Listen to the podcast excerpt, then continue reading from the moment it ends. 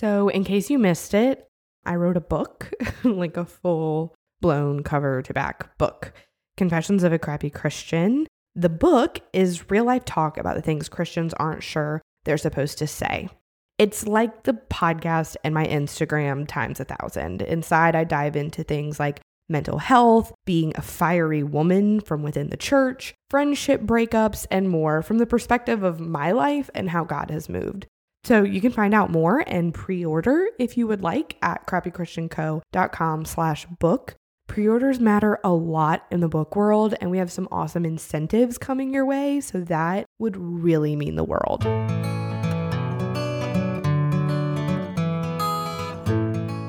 Welcome back to another episode of Confessions of a Crappy Christian, a Misfit Media Network production. I am your host and resident crappy Christian, Blake, and every week I get to have the coolest conversations with incredible people about all the things most Christians are still not sure we're allowed to talk about. So if you've been looking for a place to land with all your crap, and for someone to just be honest about what it looks like to walk through this Christian life, well, you've come to the right place. Pull up a seat pop in your headphones and tune out your kids, and come hang out with me and a guest for the authentic conversations that you have been looking for.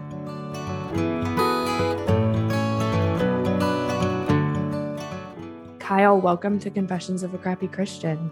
Thank you. So glad to be with you. This is going to be a good one. People who listen know the ones I'm excited about. I always preface with, like, okay, we had to hit record because we were just chatting. And then it was finally like, okay, wait, let's record the episode. So I am really excited to introduce my audience to you and to your message and have a conversation about grace and identity and just some stuff that I think a lot of people are walking closely with right now and probably just need some solidarity, if nothing else, yeah. just to know they're not alone. Sure. So to get us started, tell us a little bit about yourself. Yeah, thanks. Lead pastor of a non denominational church in Murfreesboro, Tennessee.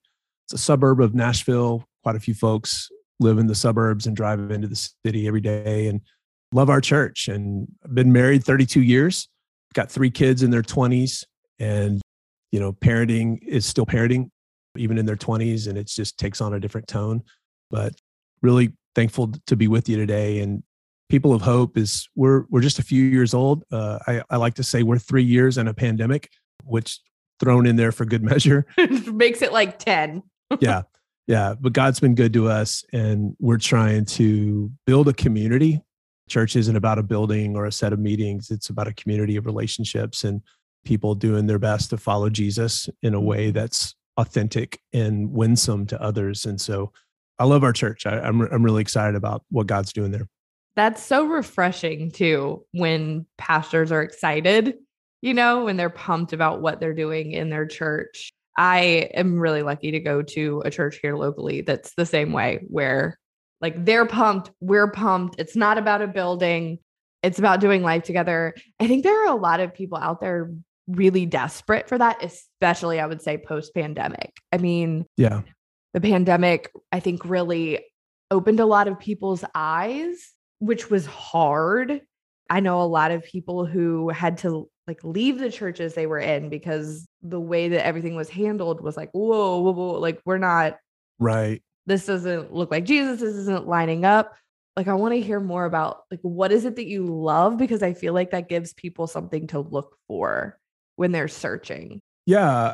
I think one of the things I love about it is our people are really welcoming because everybody has a story of hope. Nobody's better than anybody else. You know, we're just a few miles maybe further down the road, but we've all been the prodigal. We've all had yeah. to come home to the Father and receive the grace. And so one of the things I try to tell our people is, you know, that prodigal son story is is so perfect for a church.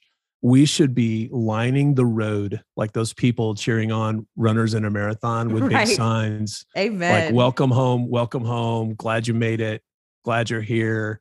You know, the father's got his arms open wide and so do we. And I think that keeps us humble to remember, you know, we're not special, we're not superior, we're we just got here sooner.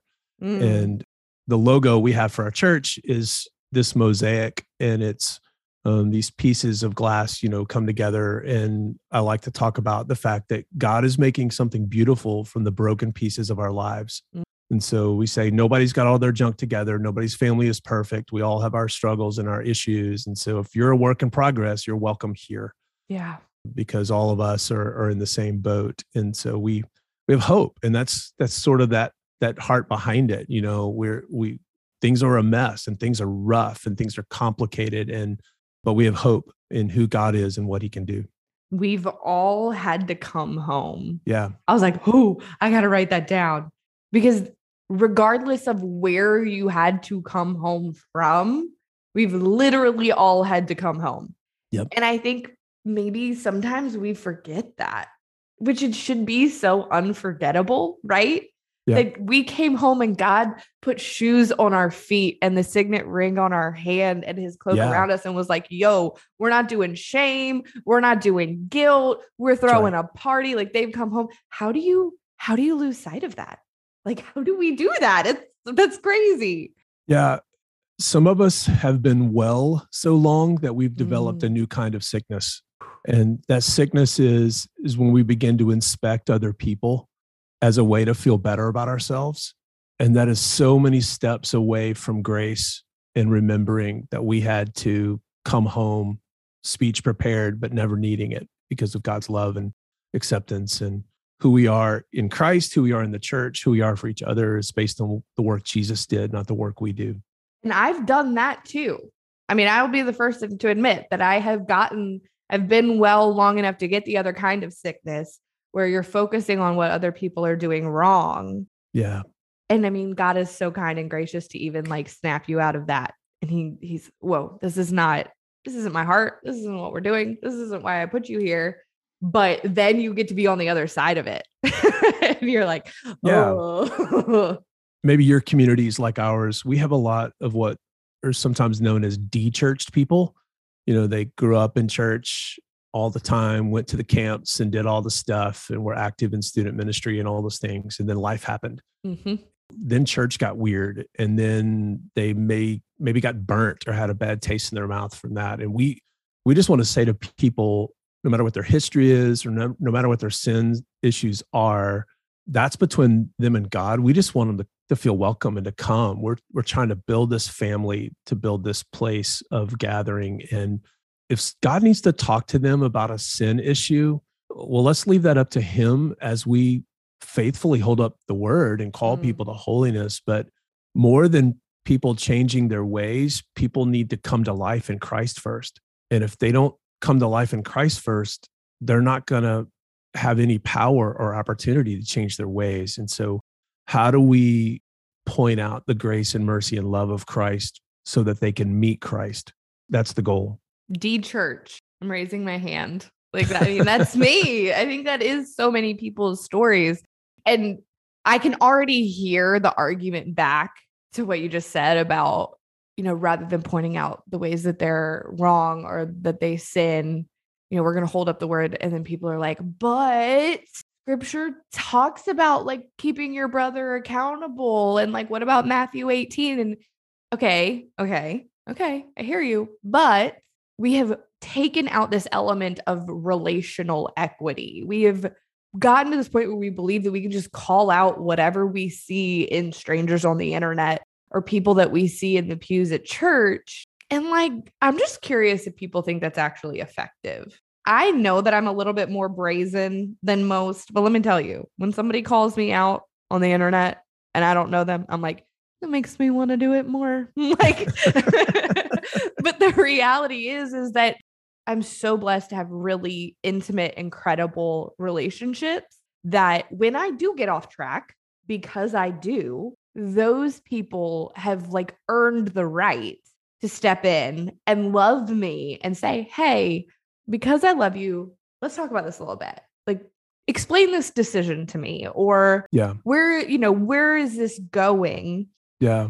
That's effective. So many of the biblical references about you know admonish one another or what we sometimes term as accountability or those kind of things it has to do with brothers and sisters Yes. and if they're not brothers and sisters they're not ready for that yet that's not Yeah. the time for that and you know i love how louie giglio says you know the issue of being a christian isn't bad people becoming good it's dead people coming to life Amen. And so we sometimes can focus on the bad behavior, which are just, it's just the evidence that they're spiritually dead. Mm. And they don't have any power to be free from the grip of sin. They don't have any hope of focusing it on things until they come to life in Christ. And that's got to be the first focus. And then, yes, we hold up the word and we call people to holiness and godliness and all those things. Yeah.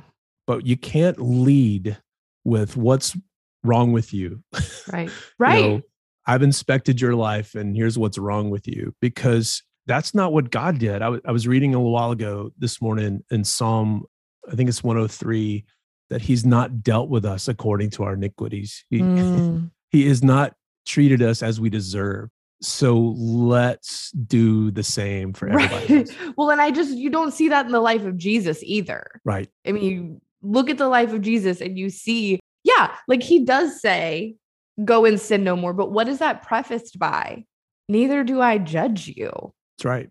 Oh, Yeah. yes. This is such a like a soapbox for me because I've been on both sides of it because I've been on the receiving end of it for a really long time. I'm like, how about I trust the Holy Spirit in you, you trust the Holy Spirit in me, and we just like keep rolling. I feel like it sounds like a good plan. Jesus even referenced that, you know, you're you're worried about the speck and in somebody else's eye, and you've got a big giant honking log sticking out of your own eye. And accountability sounds cool. And I grew up in youth group world where accountability partners and groups were were big, but accountability works best when it's invited. It's when I say to you, hey, I'm I really want to lean in with Jesus. I really want to put some certain sins to death. I really want to grow in these ways. Would you check on me? Would you check Yeah. in with me? Would you ask me? That has a chance of being well received versus, hey, I I'm about to ambush you over what you thought was a cup of coffee and I'm going to drop some judgment bombs on you, you know. Everybody listening that grew up in church just had like the most visceral reaction to those words because they probably experienced it in some capacity. But this whole, I mean, if you really think about it, this whole conversation really comes back to identity, yeah.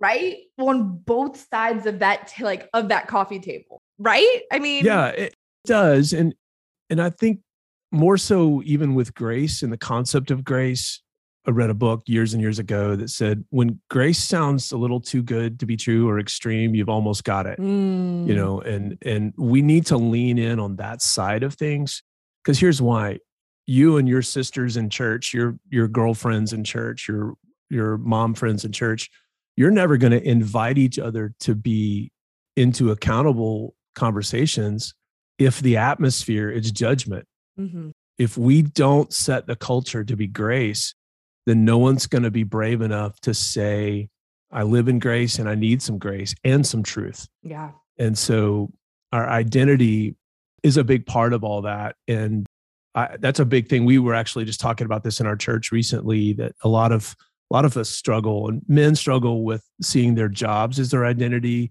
Women struggle with seeing their jobs as their identity.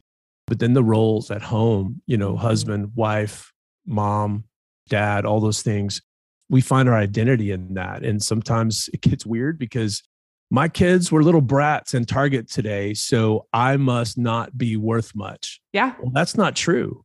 Our identity starts in the fact that we're made by God, not in the fact that we get a good score on the mom scorecard today, right. which is a big fallacy anyway, because, you know, you're the only one keeping a scorecard really. All the other moms are are trying to to survive as best they can and, keeping their own scar scorecards. Right, right. Exactly, exactly. But we try to preach and to teach and to invite people to find their value is fully loved and fully Mm. accepted before they ever reach for the doorknob and go out the door and do anything. yeah, You know, when you woke up, you were fully loved and fully valued and have tremendous worth before you did anything for God. That's not the relationship. It's to enjoy God and to be with God. We don't exist as to just be workers for God.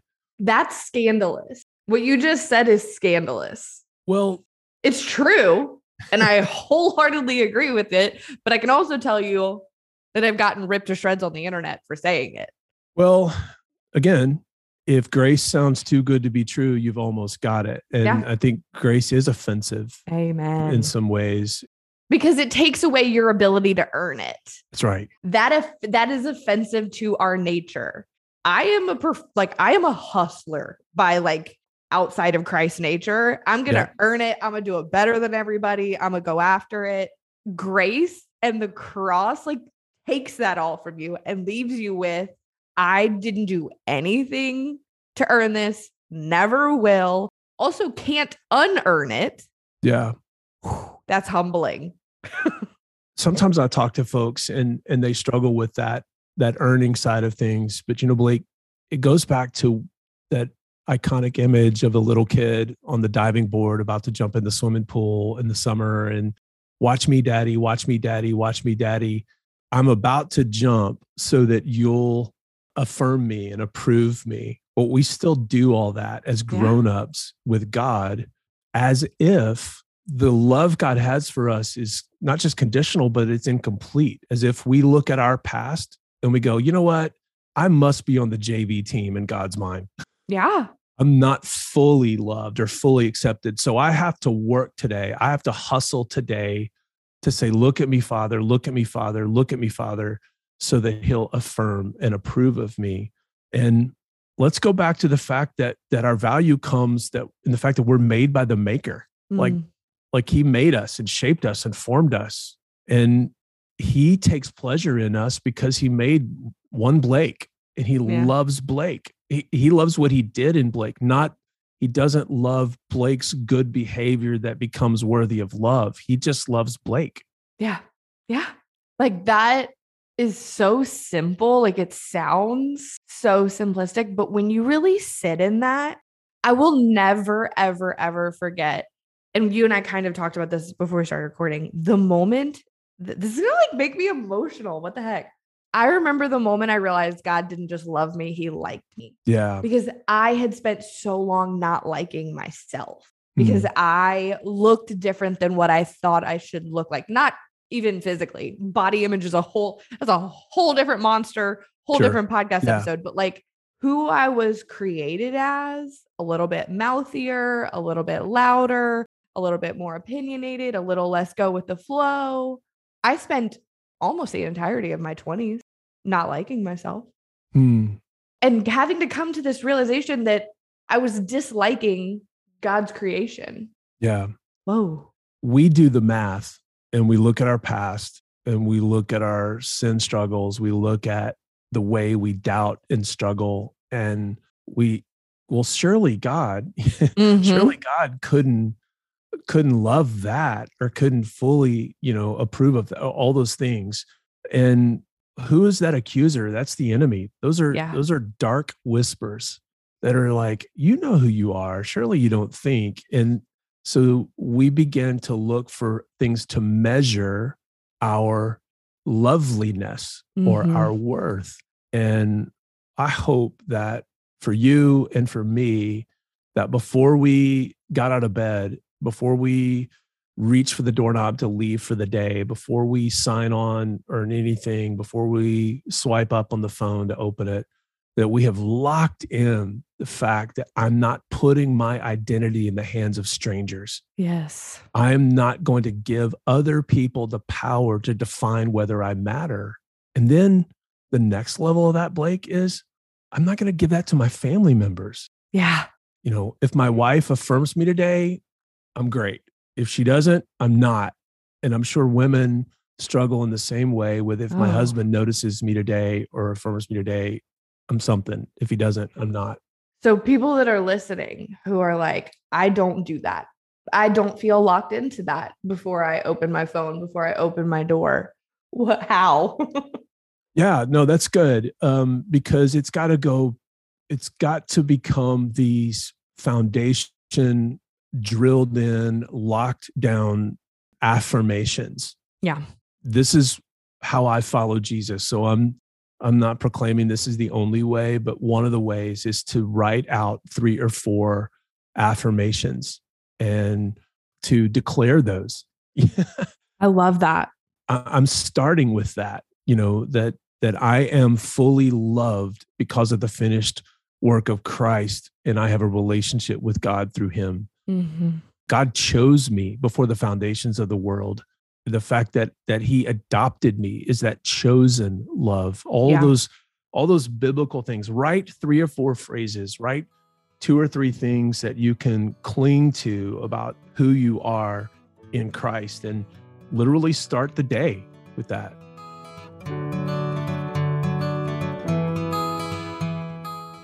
If you have been listening to the show or following on Instagram for any amount of time, you know I'm pretty open about my whole fight with anxiety.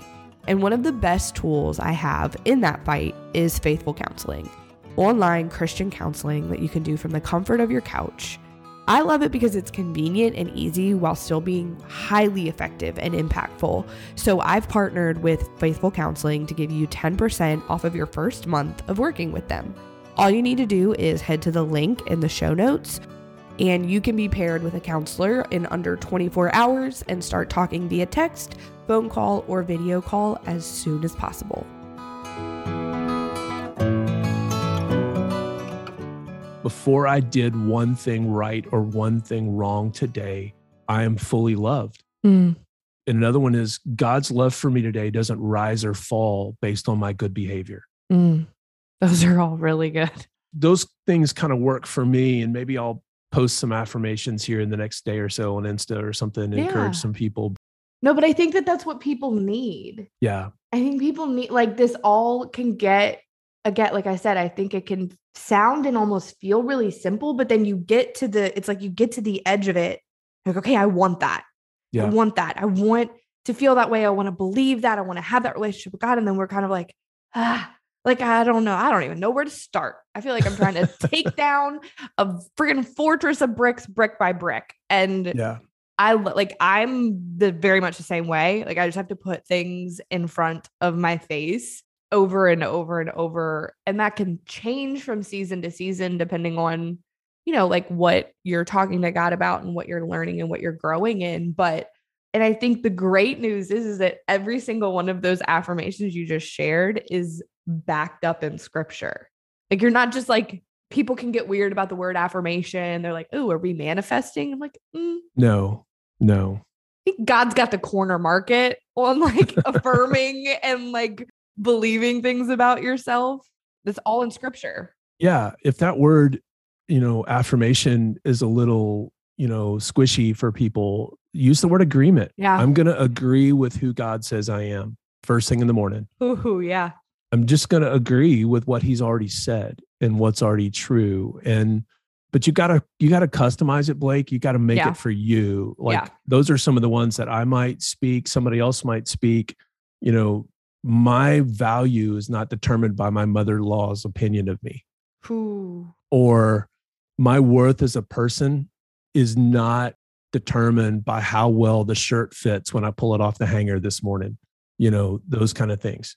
I am not only a good mom if my children behave perfectly every minute of the day, you know? Yeah. Yeah. And so we have to customize those, those affirmations, those agreements.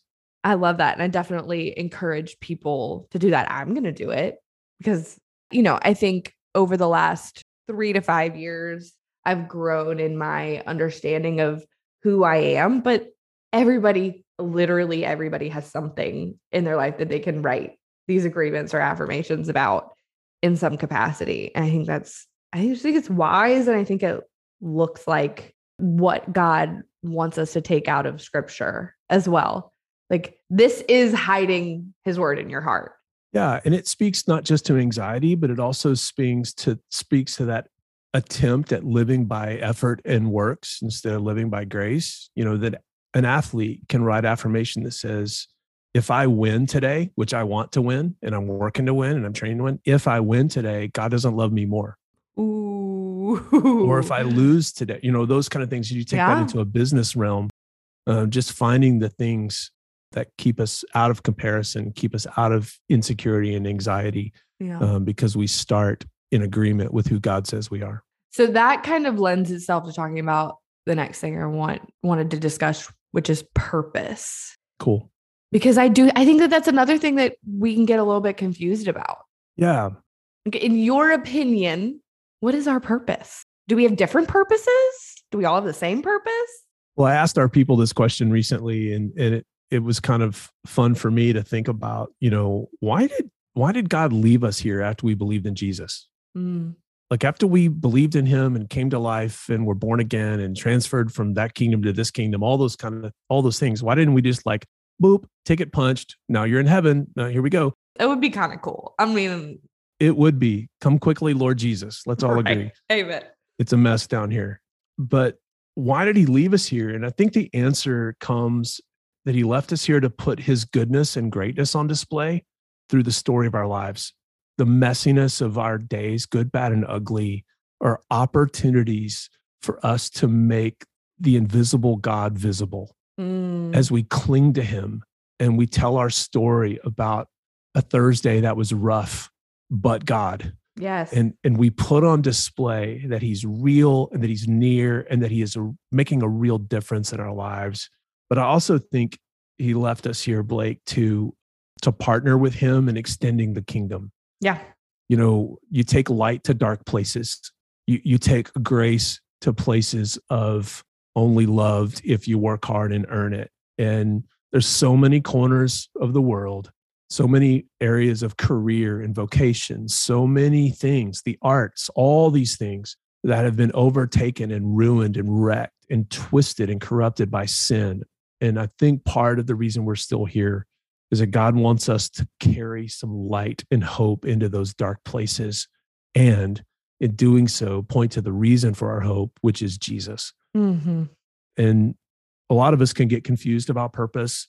Um, a lot of us can think, well, my job is my purpose. I was put on earth to be a designer, to be a Mhm. writer, to be an engineer, or to be a mom, or to be a dad, and- or a husband or a wife. And I hope we'll embrace this that our job or the titles we carry, those things aren't our purpose. That's the place where we live out our purpose. And that's a big deal for me and for a lot of people because when you think you're here just to do this job, what happens if you lose your job? Yeah. If you think your purpose on earth is to be a mom, like that's your purpose, what happens if it takes a minute to get pregnant? Or when your kids are grown and you're not mothering 24 7, you're still a mom. That's good. Yeah. But you're hopefully your kids are going to grow up and they're going to leave the nest. Right. And then what? You know, or what if life just takes you a different avenue? I think of it as like our jobs are a vehicle of our purpose. That's right. Like it's a it's a method of transportation. It's an an avenue of potential. Yep. But look, I mean, I, my husband just left his job that he has been at for 20 years 2 weeks ago. Wow. And we were fully prepared for him to have a full blown identity crisis because he's been there for so long and he was so invested and so loyal and cared about this place so much. And it's been really cool to watch. He's like, good, because like I was there because God had me there and now he doesn't have me there anymore. That's right. It's been like, I'm like, oh, look at you Yeah. killing it, you know? And so those purposes, you know, putting God's greatness and goodness on display through our junk and our stories and our good days and bad days, and then taking light to dark places, you can do that with any title. Yeah. So it, that really equalizes the idea of, oh, you have to make a big splash with something famous or Yes. something big. You can accomplish God's purposes in any place, and they're not contingent upon, you know, the fickle nature of life Yeah. young people listening to this conversation today, you're likely going to have several jobs, several titles. There will be some of you that have titles you didn't want, titles that you didn't expect, curveballs in the road. And it's like our identity. We have to lock in that this job, this is just the blank canvas where God paints his story through my life. And there may be another one, but that's just a different canvas, and the purpose remains the same. That's really beautiful. Especially be that allows you to hold this stuff so much more open-handedly Oh yeah, that's great. Yeah, and not white knuckle your way through.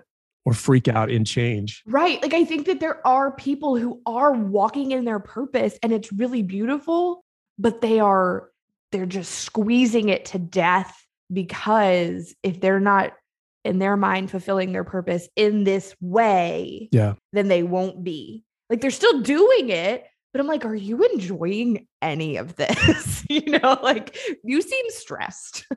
And not just enjoying it or thriving in it, but the opportunity to glorify God in it, Blake. yeah.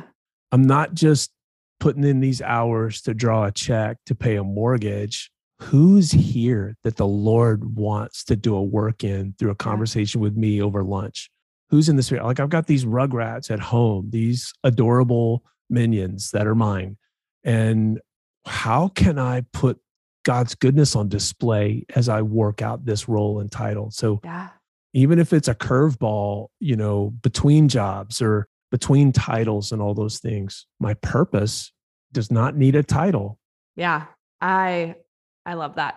I think that that's my favorite thing about grace and about like these things that kind of almost spider off of grace or come along with grace is it does not matter how old you are, what walk of life you're in, where you live, like that stuff mic drops for you no matter what. If you have like climbed the corporate ladder, you're listening to this going, "Oh, yeah." And if your life's desire has always been to be a mom and you spend your days beautifully mothering and filling sippy cups and wiping butts, you're listening to this going, "Oh, yeah." Like that's that's the beauty of grace Yep. is it's for all of us. Yeah. And then you pull back what it says, you know, whatever you do, do it all to the glory of God. Yeah. And there's a way to be to partner with God in some pretty big things in any opportunity, any title, any job. Amen. So, what are you excited about? Like, what are you moving into? What are y'all doing at People's Hope right now? What are you, what are y'all excited about right now? Well, at our church right now, I'm excited about several things coming out of pandemic life, trying to adjust for the way people engage church now, Blake. It's different. It's different. You know, there's that option to tune in on YouTube or whatever uh, that didn't used to be there. And you can sort of devalue with no malice, but just devalue, you know, being there Yeah. You know, it's kind of cold outside. I think we'll stay home, or it's raining, or we had a late night, or whatever. And I'm kind of excited as a pastor to try to figure out how to connect church to relationship, not meeting an event. Yeah. And so we're working on that right now, kind of behind the scenes. We're in the summer season, and that's a little bit different, you Yeah. know, a- around things. But our church is uh, renovating an old warehouse right now. We currently do set up, tear down. We're just, like I said, we're just a few years old Yeah.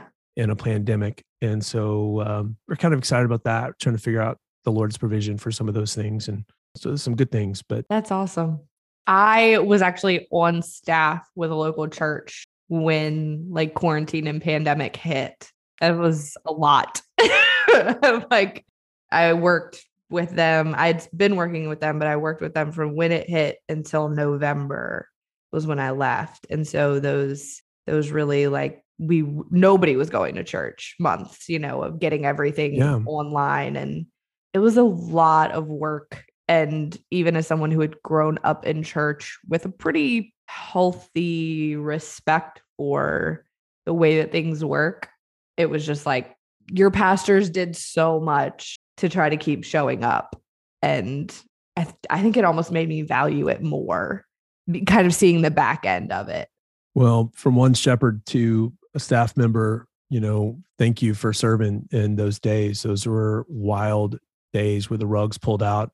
Talk about purpose and identity. Like, who are we? We're not meeting right now. Right. You know, who am I? I'm not, uh, you know, I, I don't have a flock in front of me right now. All those things. So I've walked some of those similar roads, but the echo of that or the part two of that hit is now we're back open right. is it important to be in the room you know what is church those are the questions that need to be asked because i think we're going to see a beautiful resurgence of this expectation on the work of the holy spirit i think Mhm. we're going to see this value of i want to be in the room where it happens i want to be Yeah. there with a gathering of god's people and how god might visit us with power and mercy and grace and, and answers and direction and healing and insight and you know restoration all those things. And sometimes the lord does that through a big move of the spirit through each other. Mm-hmm. and so i think we're going to see a big resurgence of the one another moments. Like partly i'm at church today to you know to come before the lord to present myself to him to get my heart filled up to have my food my faith buoyed but i'm also there because we might have a conversation after the gathering and you share your story and i'm able to put a hand on your shoulder and pray over you. And man your day is different. Your week's different. And that's god's moving through each other. So Yeah. you know as a shepherd in the kingdom of god we we need to be in the room because um, christ in you christ in me we are part of god's plan for caring for each other coming together on a weekly basis to see what the lord how the lord could use us And I love that as a pastor, your heart is I want you in this room so that you don't miss anything. I don't want you to miss a minute of this because God is moving and like, look what he's doing. Because it can feel a little bit like we need butts in the seats. We need Yeah, the numbers, we need the attendance, we need the et cetera, et cetera.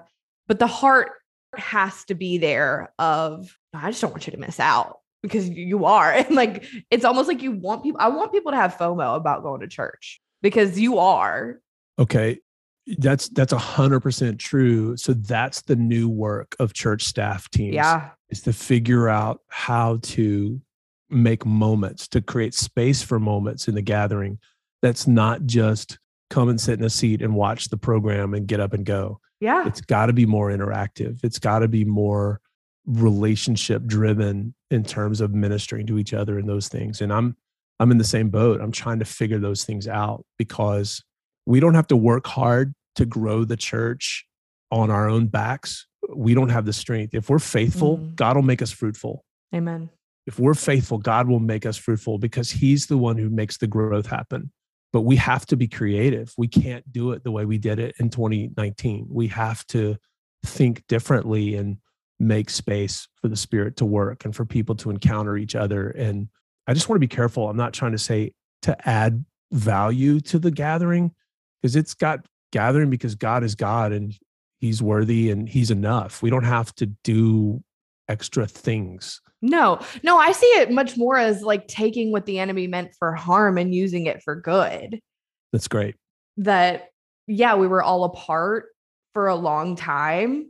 What can we learn from that? How can we make this look more like the church rather than like it being logistics?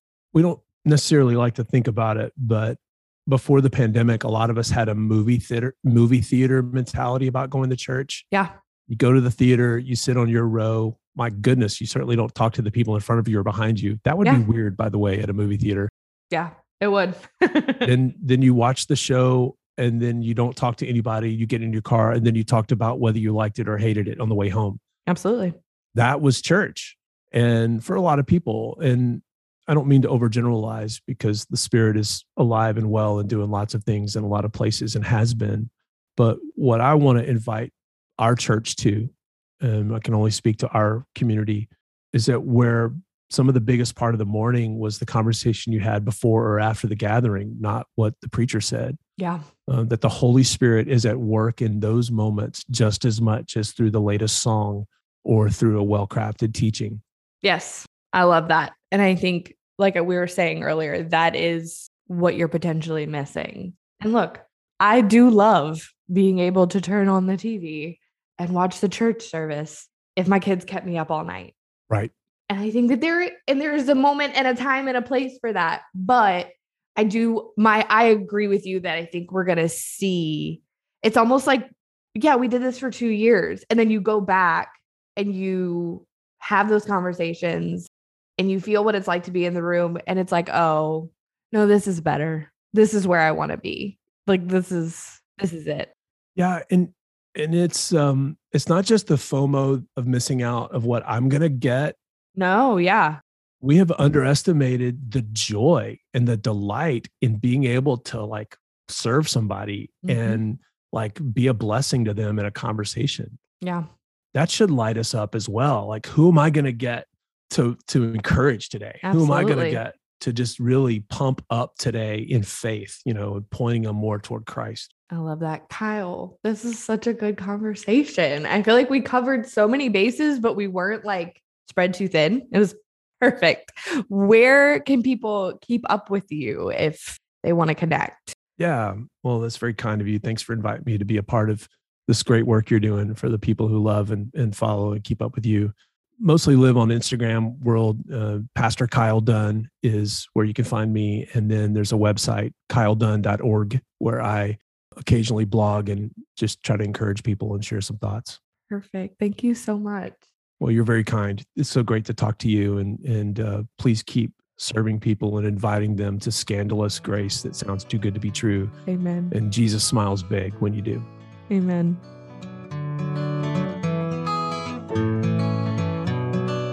All right, that's it for this week. Thanks for tuning in to another episode of the Crappy Christian Podcast.